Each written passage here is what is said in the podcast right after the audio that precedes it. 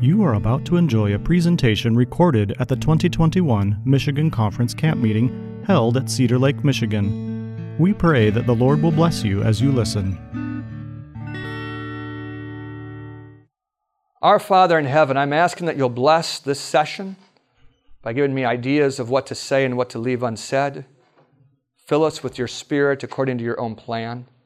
I ask in the name of Jesus, amen. So we're not done with Romans chapter 14. Uh, we need to, we're still working on it. And uh, while I was here, because you know, where we left off, I was talking about the Passover, how that was a doubtful issue in the first century. And uh, you've been Adventist, some of you long enough to know it's still a doubtful issue in this century. And uh, welcome back. Yeah, you're not really late. It just says 30 right now. I just started 30 seconds early. So don't feel ashamed. Don't. Um,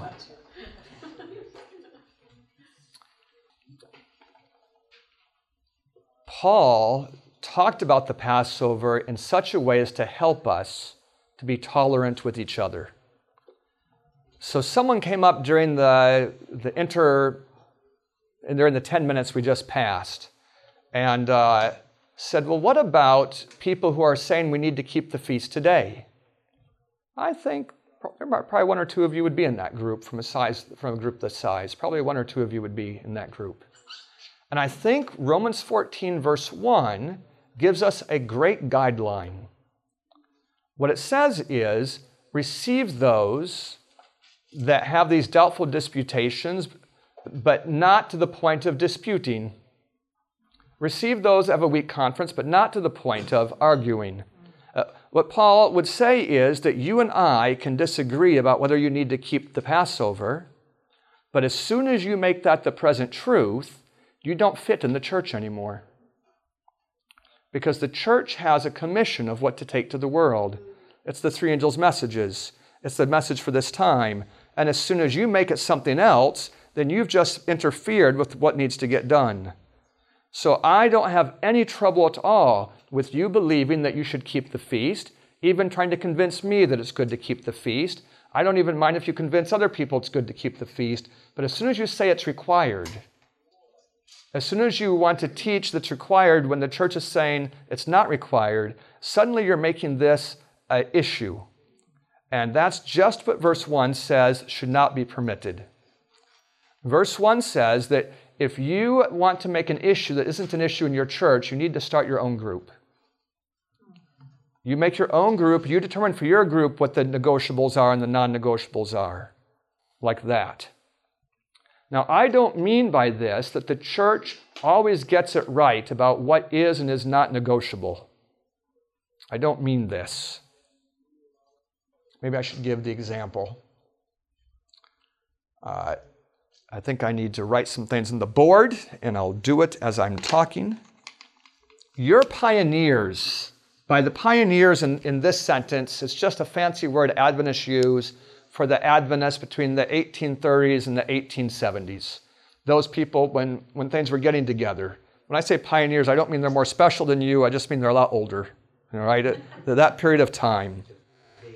The pioneers were the ones that formulated a lot of the things that we teach today. Uh, they came out of many different churches and they came together on a group of teachings. But those, those pioneers, many of them came from an organization called the Christian Connection. The Christian Connection was a denomination, it was a localized denomination in Massachusetts that had a very interesting set of beliefs that attracted a lot of Bible believing people. Uh, they were non creedal. What does that mean?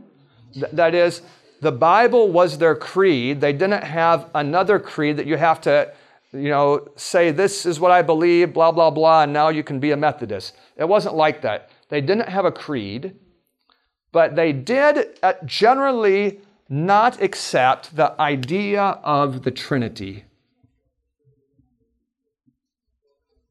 Generally, the Christian connection did not believe in the Trinity because they found it wasn't in the Bible.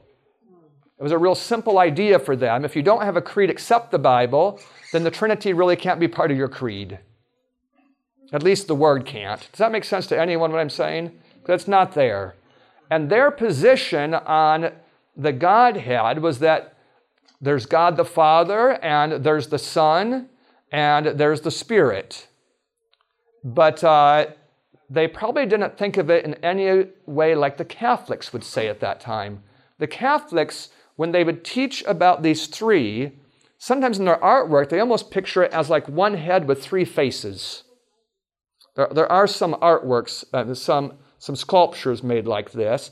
The theologians talk, saying some things that it's hard to even, like, the, you can say the ideas, but it doesn't mean you understand them. They teach that the Son is eternally being born from the Father. Not that it was done in the past, or not that it's going to be done in the future, not that it's happening now, but it's all at the same time forever. So that there never was a time when the Son wasn't. There'll never be a time when He isn't, but He is always being born. I think that whether you believe that or not, you really don't. Because, I mean, if part of belief is comprehension, I think you can't comprehend that idea sufficiently to believe it. Uh, you, we just, and then they would say that the Spirit is eternally emanating from the Father and the Son. So that since it's always happening, in one sense, they are one. But in another sense, they are three. And the Christian connection, when they viewed that, viewed that as just a bunch of theological nonsense. Like, you can't find any of that idea in the Bible. It's just talk, it's air, and where's it coming from? So they didn't tend to believe it. And some of the people that came into our faith from out of that group included James White and included Uriah Smith and, uh, and you know what these men have in common? They were two of the primary editors of our primary church paper for decades. So, other people that came into Adventism, like William Miller, he was a Trinitarian. You know, William Miller, he was a Baptist. And, uh, and there were others that were. And when the Adventists came together, one of the things they agreed on was the Sabbath eventually. One of the things they agreed on was the investigative judgment eventually. But they never even tried, at least it looks like to me, they never even tried to agree on the issue of the Godhead. They just didn't. And when you look at what our non Trinitarian pioneers wrote on the topic, they wrote, I made a list of seven of them, including J.N. Andrews and uh, Loughborough, and, and I'm not remembering the other ones in the list right now. It probably will come to me. Uh, J.H. Waggoner as opposed to his son that's more famous, and a few. When I made a list of these seven, I found that they made 50 different books, lots of books on the Ten Commandments, on the mortality of the soul, on American prophecy, on the Antichrist, on the seal of God, lots of books zero books on the issue of the Godhead. What's going on there is that you have non Trinitarian views, but those views are not considered to be the message for this time. They're not the message to take to the world. Of course, Adventists in North America were reaching out to the Christians in North America, which were largely Trinitarian. So here you have non Trinitarian James White reaching out to Trinitarians around the world, and he's not even trying to persuade them of his view of the thing. That's not part of his mission. And what I would, if, if some of you are anti Trinitarians today, what I'd say to you is, I wish you'd imitate our pioneers. I wish you'd see that what should unite us should be the mission. That when we have a mission, and I don't really want to change this into a lecture on the issue of Trinitarianism, I certainly could but I don't want to do that. It's not really my topic for today. I will say that I am all for in our church softening our, our 28 fundamental beliefs on the issue of the Godhead. I'm for softening those. What you say, what do you mean softening? I mean, we have formulated those not for the sake of, of being the most biblical we can be, but for looking the best to the creedal churches. When you look at the creedal churches, they all start with those doctrines that we're starting with. They do it in the same way we do, just, just like that one, two, three. And I think if we softened those to allow for people who think like James White and Uriah Smith, it really wouldn't hurt us at all. Like, let, me tell you about how I think. I am sure that Jesus has eternally existed. But I'm not sure whether or not he's eternally been known as the Son. I don't really know that. I am sure that the Spirit is going to exist for eternity. I'm not, I think probably the Spirit has always existed, but I'm not sure. I think probably. I might even say most likely, but no prophet ever said anything like that. There isn't any statement about it. I don't think that as a church, we want to demand that we harmonize on ideas that are not based on plain statements of prophets.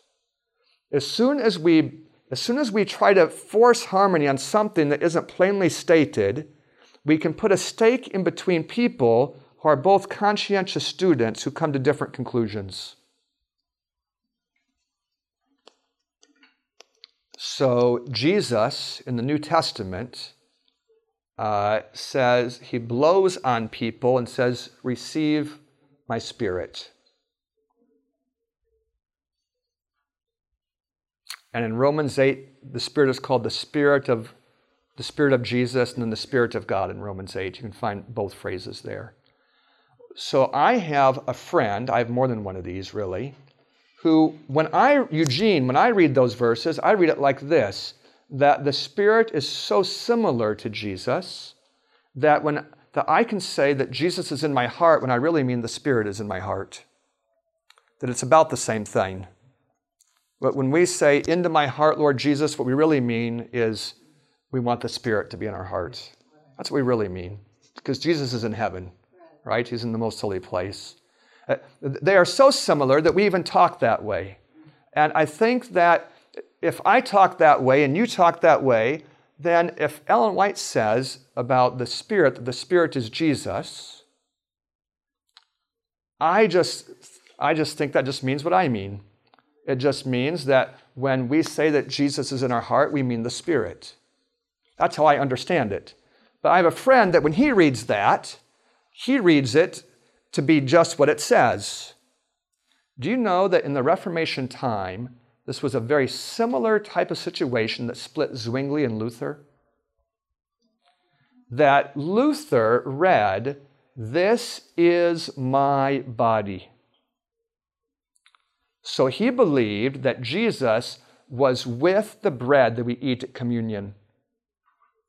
Zwingli said, Luther. When John the Baptist said, Behold the Lamb of God, he didn't mean it was a four footed animal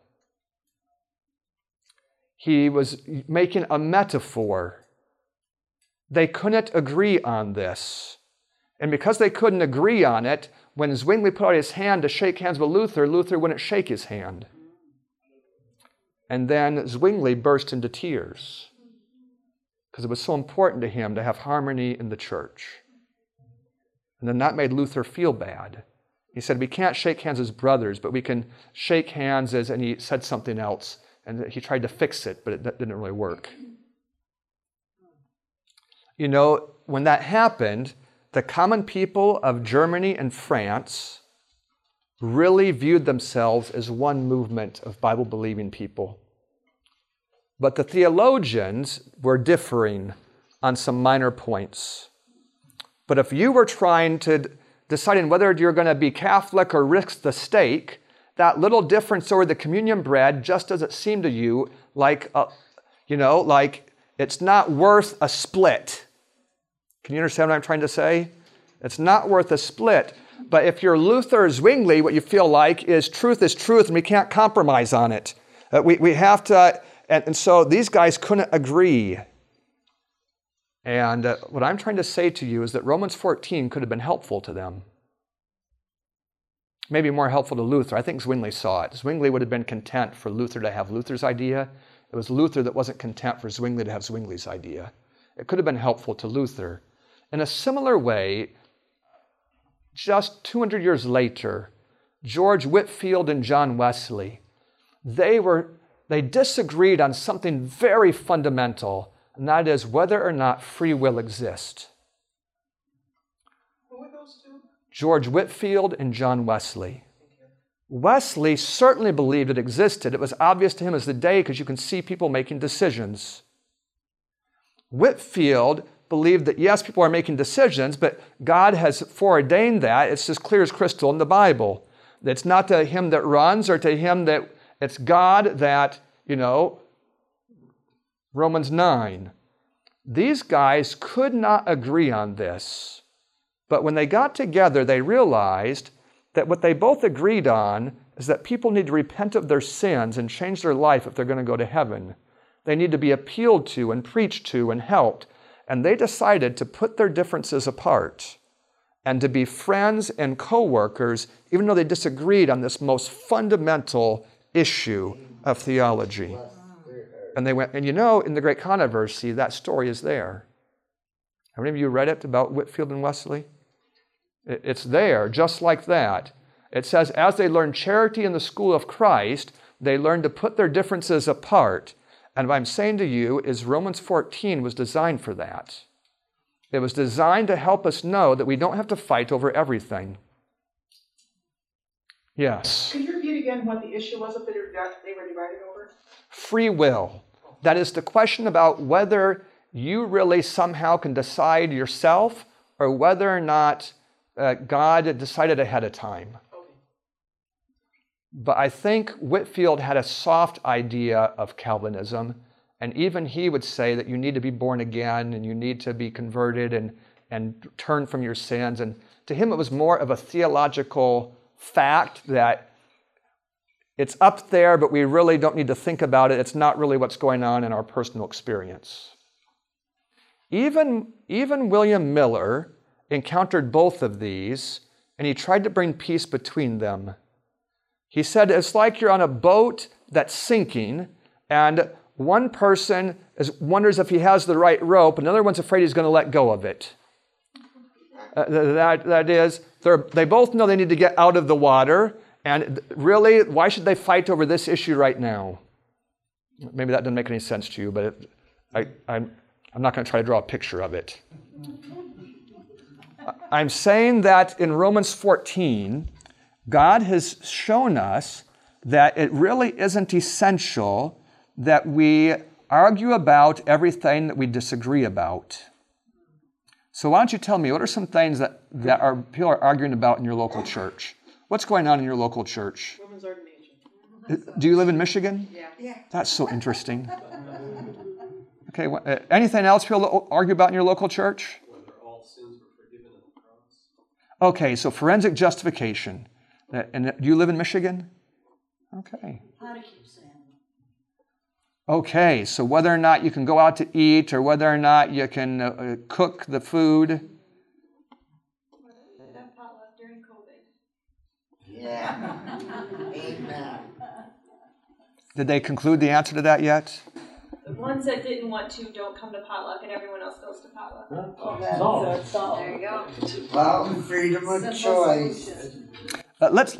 You were raising your hand back there. When do you baptize someone?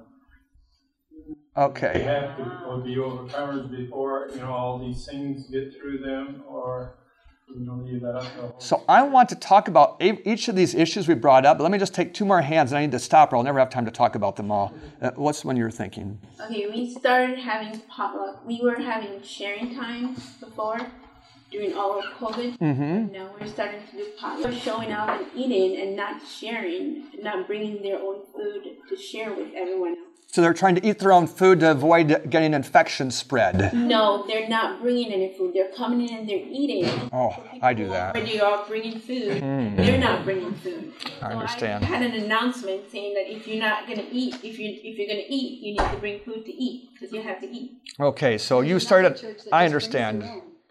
And then, sir, you had one. Music style. Okay, music styles. So I like these examples. I think you're gonna. I think you wouldn't even go to sleep if we talk about these. I, I, right? I, I think that this this will have like no problem with it. With it. So You need a hose. I, I think no. What she needs is a nap, and I don't mind if you go to sleep. I think this time I'm just going to let it happen. Okay, I'm just going to just going to let it go. I think. Let's talk a, bit about women's ordination because I was on TOSC, you know, the Theology of Ordination Study Committee, and that was a life-changing experience for me in ways that have nothing to do with ordination. It just really lowered my my how much I valued theologians in the world. It, just really, really reduced it. And uh, it even happened there that a friend of mine, Gerard Damsteegt, was reading a lot of papers in the against women's ordination. That was his position. He was reading a lot of them, and I was also in that position in that committee. And uh, someone complained that he was reading too many papers.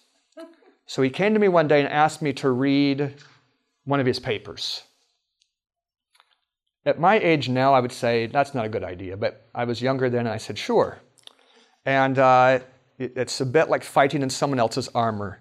And so I got up there, and the way it works at this, at this meeting is you read the paper, and then people can ask questions from the floor. You know, they line up at mics and they can ask questions. So I was reading this paper, and while I was reading, I realized I'm one third done and my time is way more than half done. That means I'm not going to finish the paper in the allotted time.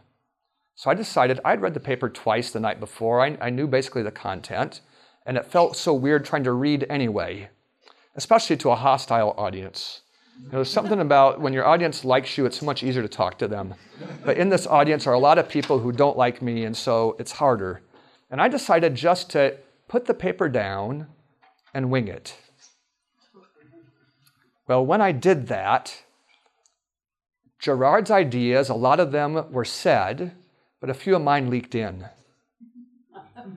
You understand what I'm saying? And one of my ideas was that if you take a Baptist boy who loves Jesus, and a Methodist boy who loves Jesus, and a Catholic boy who loves Jesus, and a Pentecostal boy who loves Jesus, and an Adventist boy who loves Jesus, and they all study theology until they have one or two PhDs, what you're going to find is the Baptist is still a Baptist, the Methodist is still a Methodist, the Catholic is still a Catholic, the Pentecostal is still a Pentecostal, and the Adventist may or not be an Adventist. And uh, what's going to go on there is that 12 years of theological study is going to bring them not one iota closer to the present truth. But I said it will make a difference. If you give me these boys, I can help them all become Adventist. With these men, I can't do anything. I said, theological studies do not bring you closer to the truth. I said that to a hundred theologians.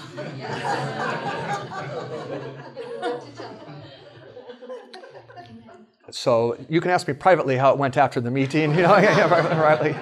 But, uh, but what happened there at TOSC is we, there were a group of people, Mark Finley was one of them, and I won't tell you other names, he's probably the most prominent among them, that decided on what was called the third way.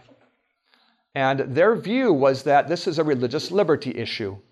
They were saying that, like, if I pretend to be Mark Finley, no, that's kind of silly. So let me say something different. If I pretend to be someone that was in that third way group, and I'm going to talk to you like I'm them, I'm going to say that I personally am opposed to ordaining women to the gospel ministry. Personally, I think it's not biblical. But I think that we ought to allow people who think it is biblical to do it. For the same reason that God allowed Israel to have a king. when it wasn't a good idea. You follow the logic of this idea. That's the logic of the third way. Now, let me tell you why I disagreed with it. I can have a conviction for me, and you can have a conviction for you, but I can't have a conviction for you.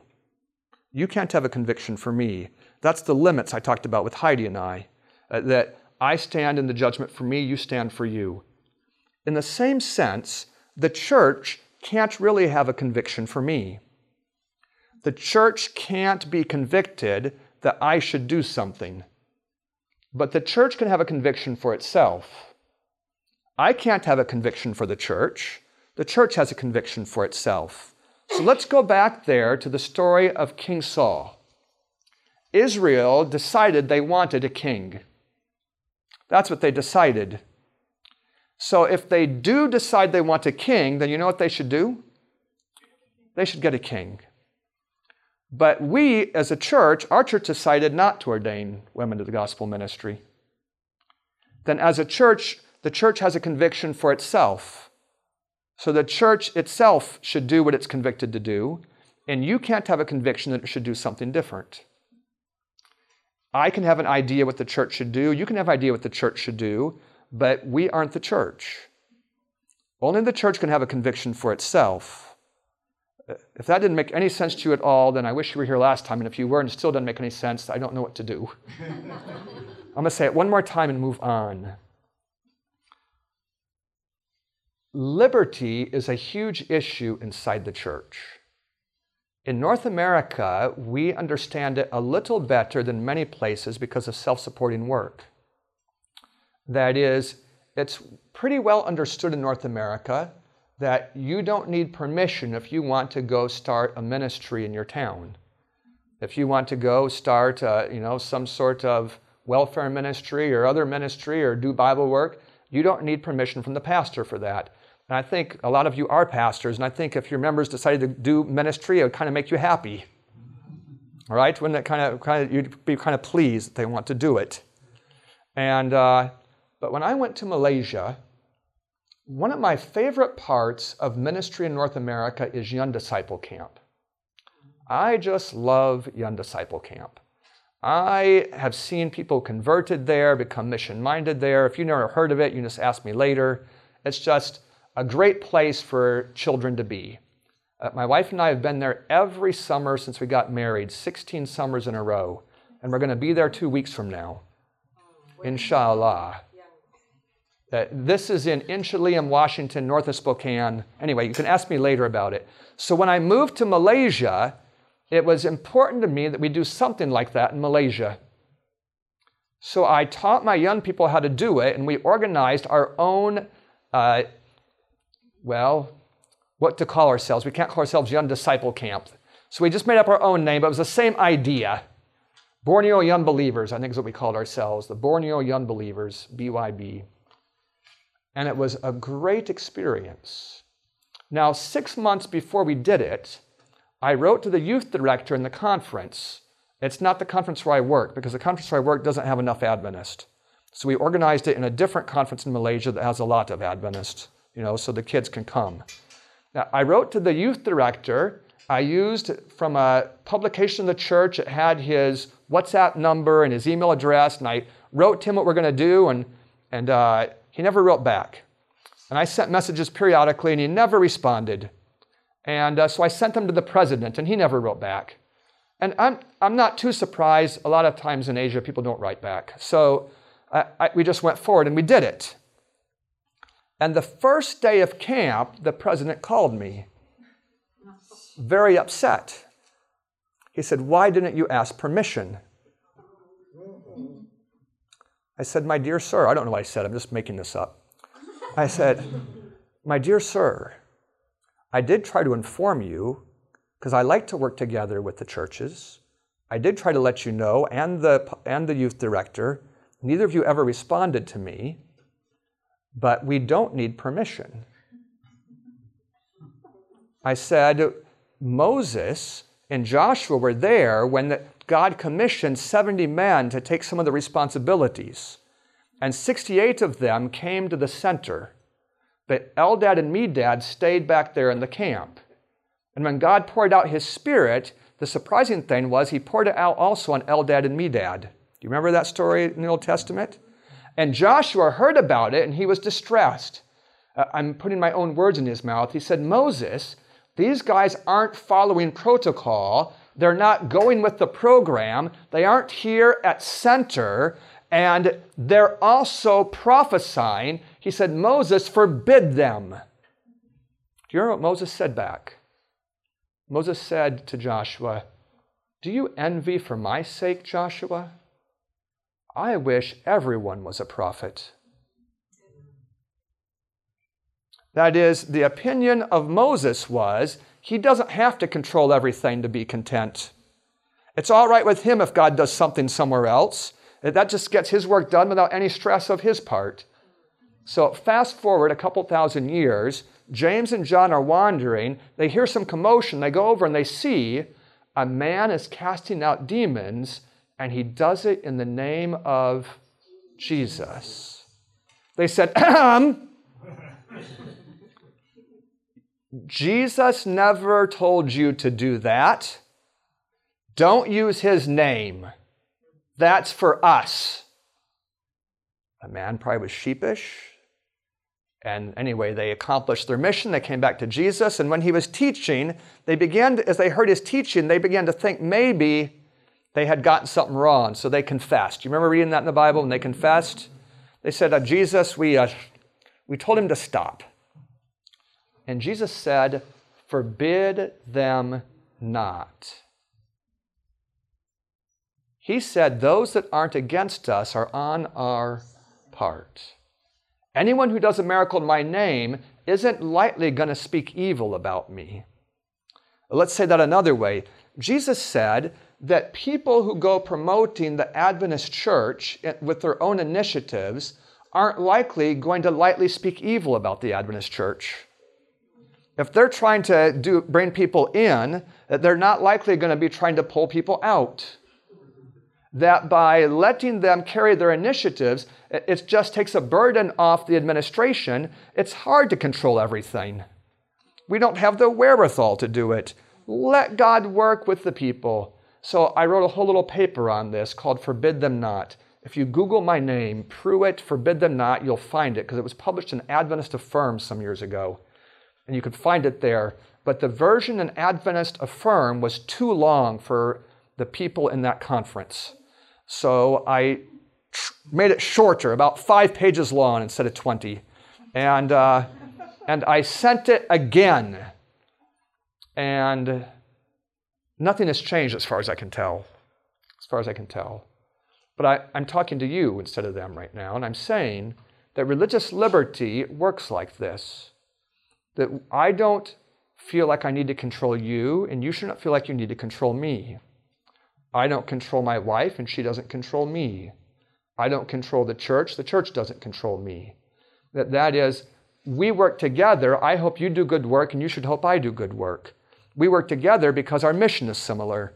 And when our mission is similar, maybe sometimes we can even work together closer than that because it just works out that way. And if it does, that'll be very nice. And then if we have to part ways later, we won't be enemies that, that'll be just fine.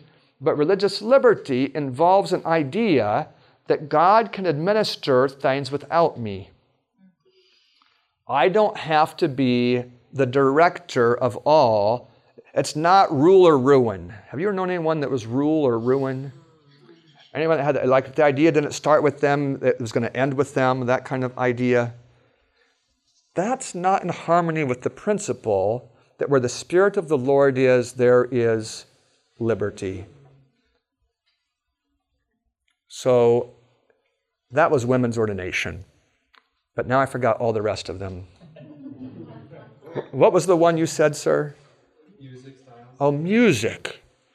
So there is a movement right now on YouTube called Reframe. Like, like frame again, that, that, that kind of reframe. And uh, there's a strong movement among young people. I'd say the spearhead of this, I would say, is David Asscherick. I'd say probably that's about where it began. And I think probably Ty has been brought in with him, Ty Gibson. Gibson. And uh, this movement would be saying that our views that we've taught as a church for many decades about music really aren't based on what the prophets say. They're based on bad data and cultural conditioning. And if we really would look at what the prophets are saying, we would come to a different conclusion about music, one that was more inclusive of the, the various genres that are in CCM. If that sounds like Greek to you, I mean the various types of music being listened to often by young people today. I strongly disagree. And if you want to like waste some time, you could do a Google search for Prewitt Asscherick music. And you would find a hundred page dialogue between us on this topic. And yeah, interesting. Have you read it already? No, but I'd like to.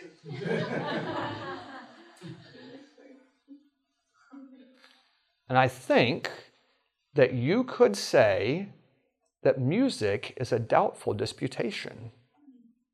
But listen up before you, before you jump my ship. Ellen White says a lot about music. Um, I think I've made a fairly exhaustive collection of those materials. Uh, my friend in Germany, Christopher Kramp, has done an exhaustive study in the Bible about music. He's an orchestra director.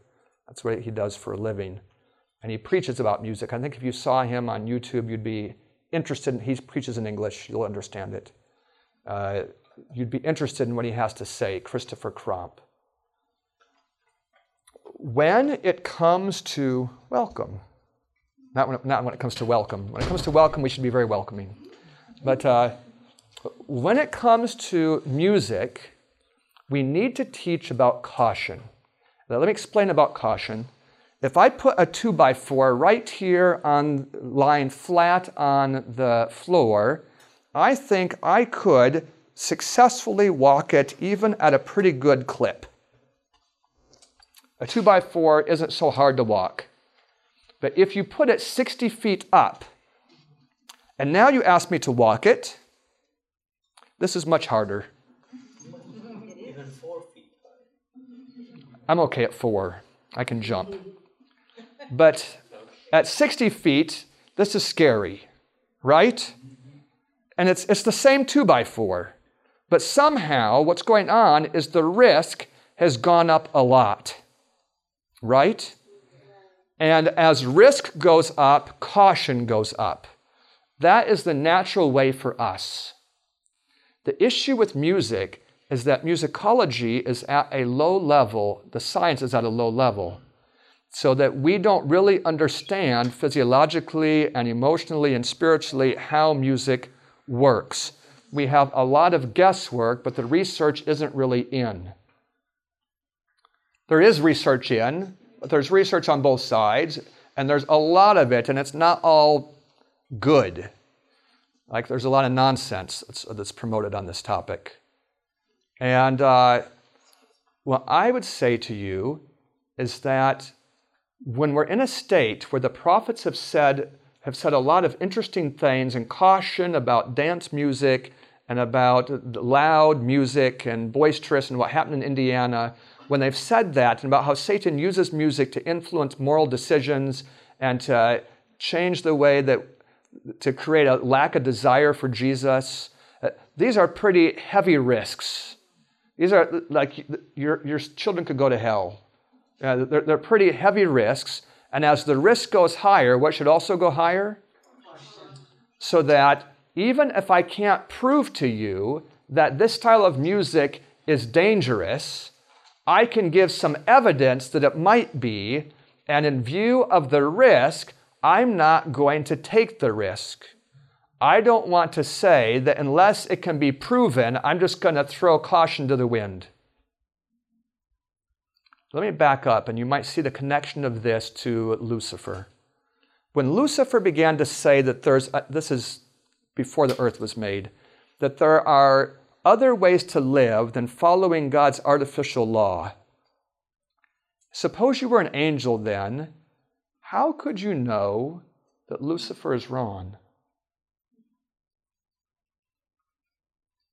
It's very hard. Really, what you have to go by is some evidence that God is loving and that He's obviously powerful and He's obviously smart. Those three things, the evidence for those is abundant. And based on those three things together, it seems like that His law ought to be uh, in my best interest. And what He says about it should be trustworthy. Do you see how those two ideas follow the evidence? What Lucifer is saying is, Where's the proof? And the answer is, I don't have proof. But he doesn't even have evidence. What he has, it, well, he might manufacture something that looks, I suppose he probably did manufacture something that looked like evidence, but all that I see about God's trustworthiness, the evidence seems that God is trustworthy. And so faith is not a leap in the dark. Faith is a step based on the evidence. As an angel, I need to say, I don't have proof, but it looks to me that God is right, and I'm choosing to trust Him because He seems trustworthy. It seems sensible to trust Him because everything He's ever done looks trustworthy. And so, for that reason, I'm going this way. What, what Lucifer would say is, You're a fool. You have no proof. Where is your proof? Uh, uh, look how happy I am. I'm doing fine. I've been going this way for how I don't know, I don't know how they measure time outside of this planet. You know, I don't know. So, maybe weeks. you know, maybe well, weeks might work outside of the planet, but that's based on days, isn't it? I don't know. I've been doing it for a while, and uh, I'm doing fine. This is almost what Lucifer said to Eve. He didn't say it, but it was implied. You know, I, am here. I, look, I'm, i can talk. And uh, so that even from the very beginning, righteousness was based on faith. Long before earth was created, angels had to determine whether to live by faith or by proof. Faith or experiment. Faith or experiment. So when God created earth and he put those two trees in the middle, those two trees were faith and experiment. The tree of life, that's trusting God, that everything He's done is for your benefit. The tree of the knowledge of good and evil, take a try and see how it goes. What I'm trying to say to you is music fits in this category. Uh, you really can't prove that there's anything wrong with the tree of the knowledge of good and evil. The only way you can give any evidence that it's bad is the evidence that God is trustworthy in what He said. And I think in music, that's where we're at. We really can't prove it from science. We can look at the inspired statements and we can see that this is a big issue. We can see in Daniel 3, it's probably going to be a big issue in the end of time. I mean, Daniel 3 is the model used for, for Revelation 13 with the image and, and everything. And it, like, if if ever the word genre would be in the English Bible, would be in Daniel 3. You know, where it says every kind of music, it says it over and over and over there. That would be every genre, every genre, every genre. Uh, they were designed to cause people to bow down. So, yeah, people argue about music. And I think that on this issue, it's not just a theory. According to the prophet, it's serious and it warrants caution. What was someone over here brought up one? I forgot what it was, and I even forgot who it was. What did you brought up something? Potluck during COVID. Potluck during COVID. Yeah. So this is a real, a great example of the hard issue that we're facing personally about risk versus fellowship wasn't so much because of their the risk of getting people sick. It was more like the government says we should not be having meals like this. So it was more like a law thing, like we're disobeying the government. Okay. This is not an act of worship. It wasn't. She wasn't really concerned about getting sick. I understand. Well, I want to talk about that one too, because that's that, that, that's but that is a different issue. So let me see if I can talk about them both. On the issue of risk versus uh, fellowship, The Bible is the one that commands us to have fellowship. That's, that's Hebrews 10, right? It says, Forsake not the assembling of yourselves together, and so much the more as you see the day approaching. So we don't really have an a option about whether or not we fellowship with each other.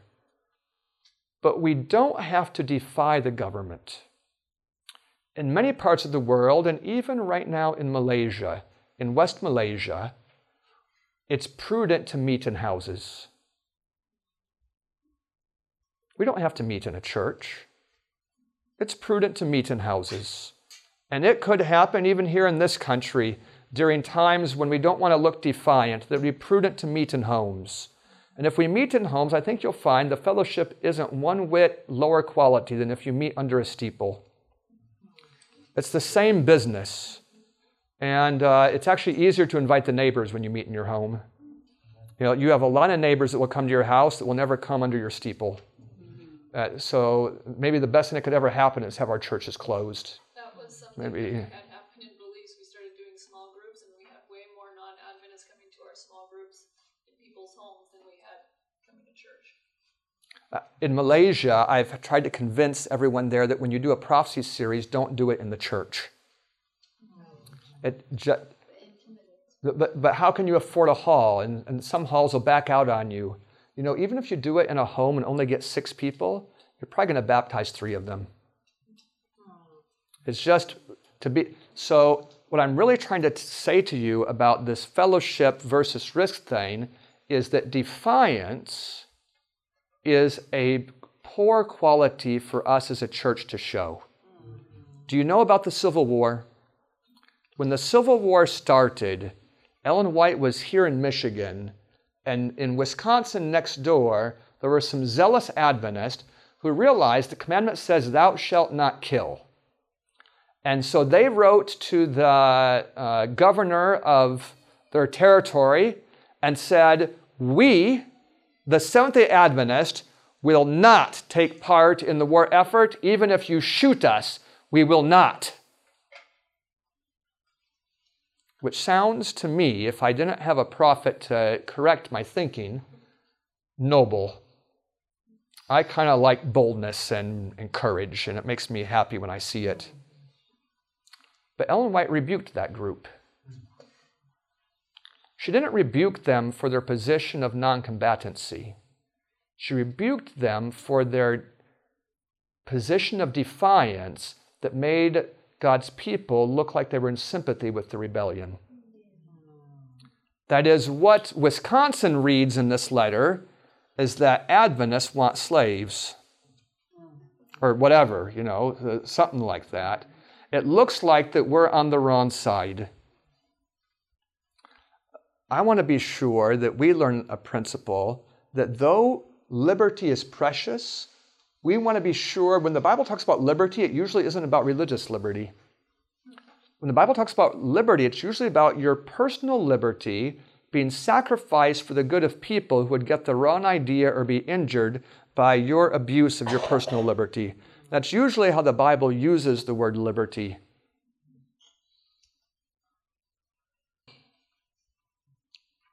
That was important to me. It made me forget what I was talking about.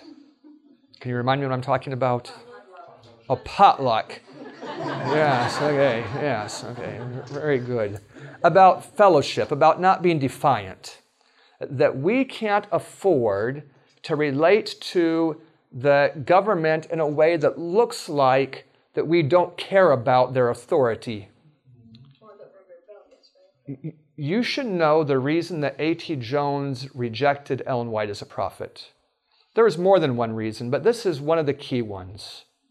It was because he was teaching that when the Sunday law comes, we should, as, as Daniel opened his window to pray, we should go out and weed our garden. We should carry about our business out in the open on Sunday so everyone can see that we are not submitting to this encroachment on our personal liberties. And what Ellen White had to say is no, Sunday is a fine time to do evangelism. It's a fine time to have meetings. And we do not need to appear defiant. What is required is that we keep the Sabbath holy, that we honor the Sabbath.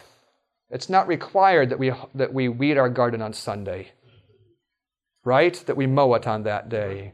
That, and this looked to A.T. Jones like base compromise. And on that basis, there's a book called Lessons from the Reformation. In that book, he identifies Ellen White as a modern Jezebel. Uh, I'm not recommending that you read it, but I'm telling you, this, this, is what, this is what came of him. So, what's the issue of liberty? Part of, part of liberty is that we have liberty in ourselves, but we do not use our liberty as an occasion of stumbling that we modify our own behavior, we restrict ourselves in a way that helps us have a better chance of helping other people. In Malaysia, we have some very oppressive laws. One of the laws in Malaysia is that I, as a non Muslim, cannot use the word Allah. I can, and there's 25 words in this list. They're all the basic words that are used by a certain class of missionaries to the Islamic religion, those who are pretending, as it were, to be Muslims. Do you know about that? Let me preach about it for about eight minutes, and then I'll, be, then I'll review and close. In the world right now, both in Adventism and outside of Adventism, it's in both places, the mission movement of the church has been perplexed by Islam for a long time. And finally, about 25 years ago, they began to hit on a way that we could reach them without dying, oh. which has always been the major objection. You know, it, it, it, it's always been.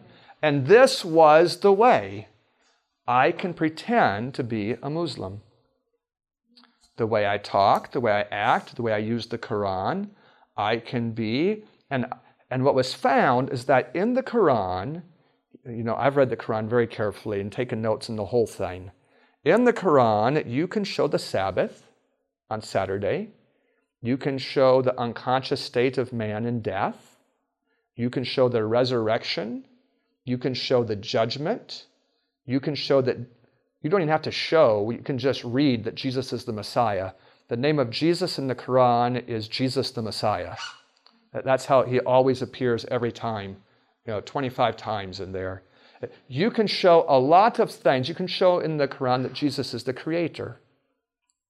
And so, as I show those things to you, you now began to be a Muslim that loves Jesus and views him as the healer and as the Messiah and as the Savior. And this movement began to spread around uh, both in and outside of the Adventist church as a way to reach them. But I'll tell you, it, it has some serious problems. For one thing, the Quran is a terrible book.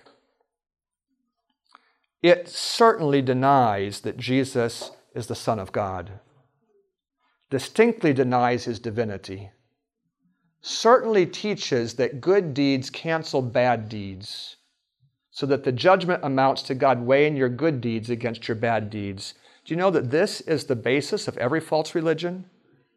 It's the basis of the whole bunch of them, and it's plainly stated there.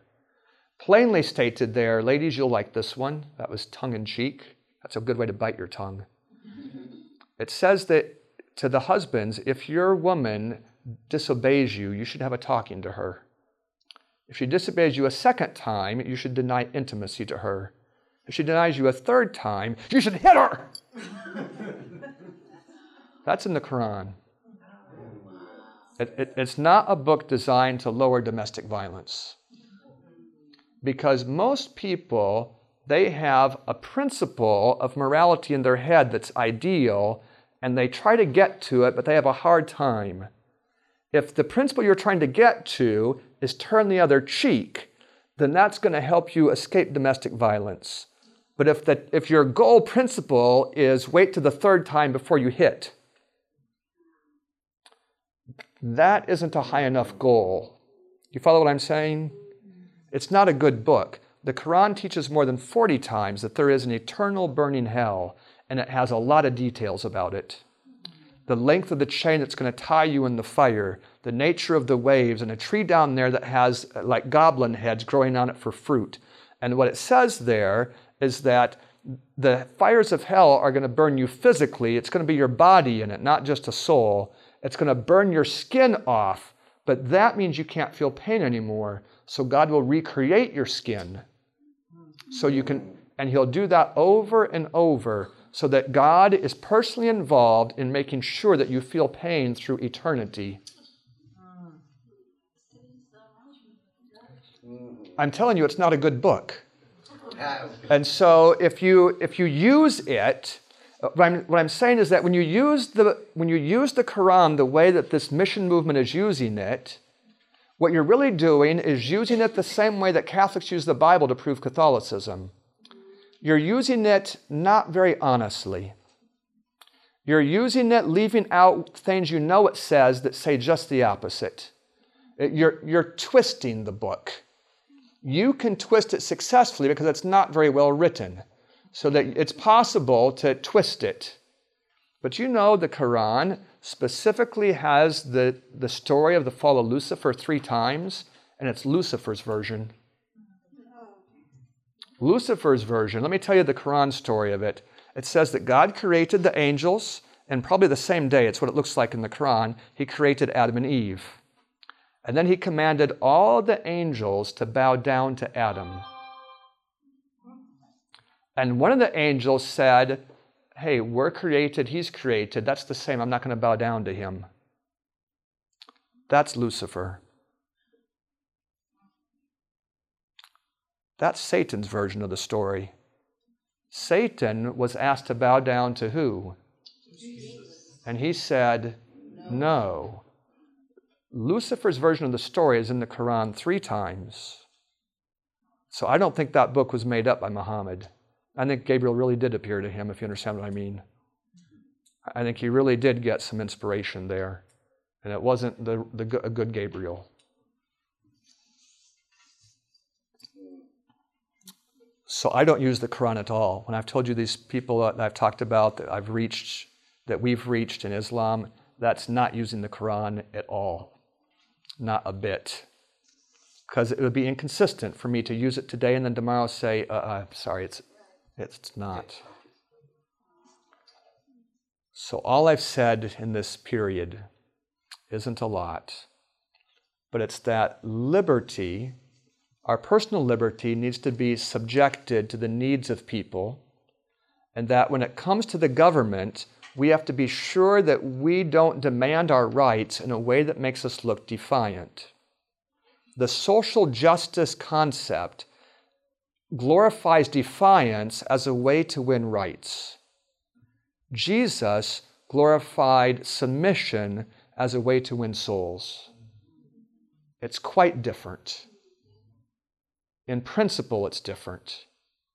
So when I am coming I want to see in the commandments, the gospel, in the second commandment, I want to see uh, myself that I obey, but I can't afford to try to force you. So, what do I do? Have you read the statement at Ellen White? It's been quoted in several places. It's not the work of any man to prescribe the work of any other man, contrary to his own convictions of duty. It is right to give counsel and to suggest plans, but every man must be left free to seek direction from God, whose he is and whom he serves. Has anyone read that so you can witness that I didn't just make it up? Yeah. Where's that phone? I don't know. Okay. but some of you with a phone can find it. Yeah. It's, uh, it's in more than one place. I know that. Did you catch the idea in it? It's, the, it's about limits. It says that the limit is that I can counsel you, I can tell you what I think, I can make suggestions of what you should do, but I can't tell you that God told me that you should.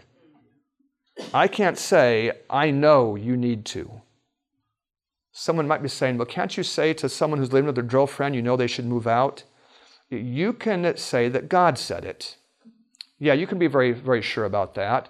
God says.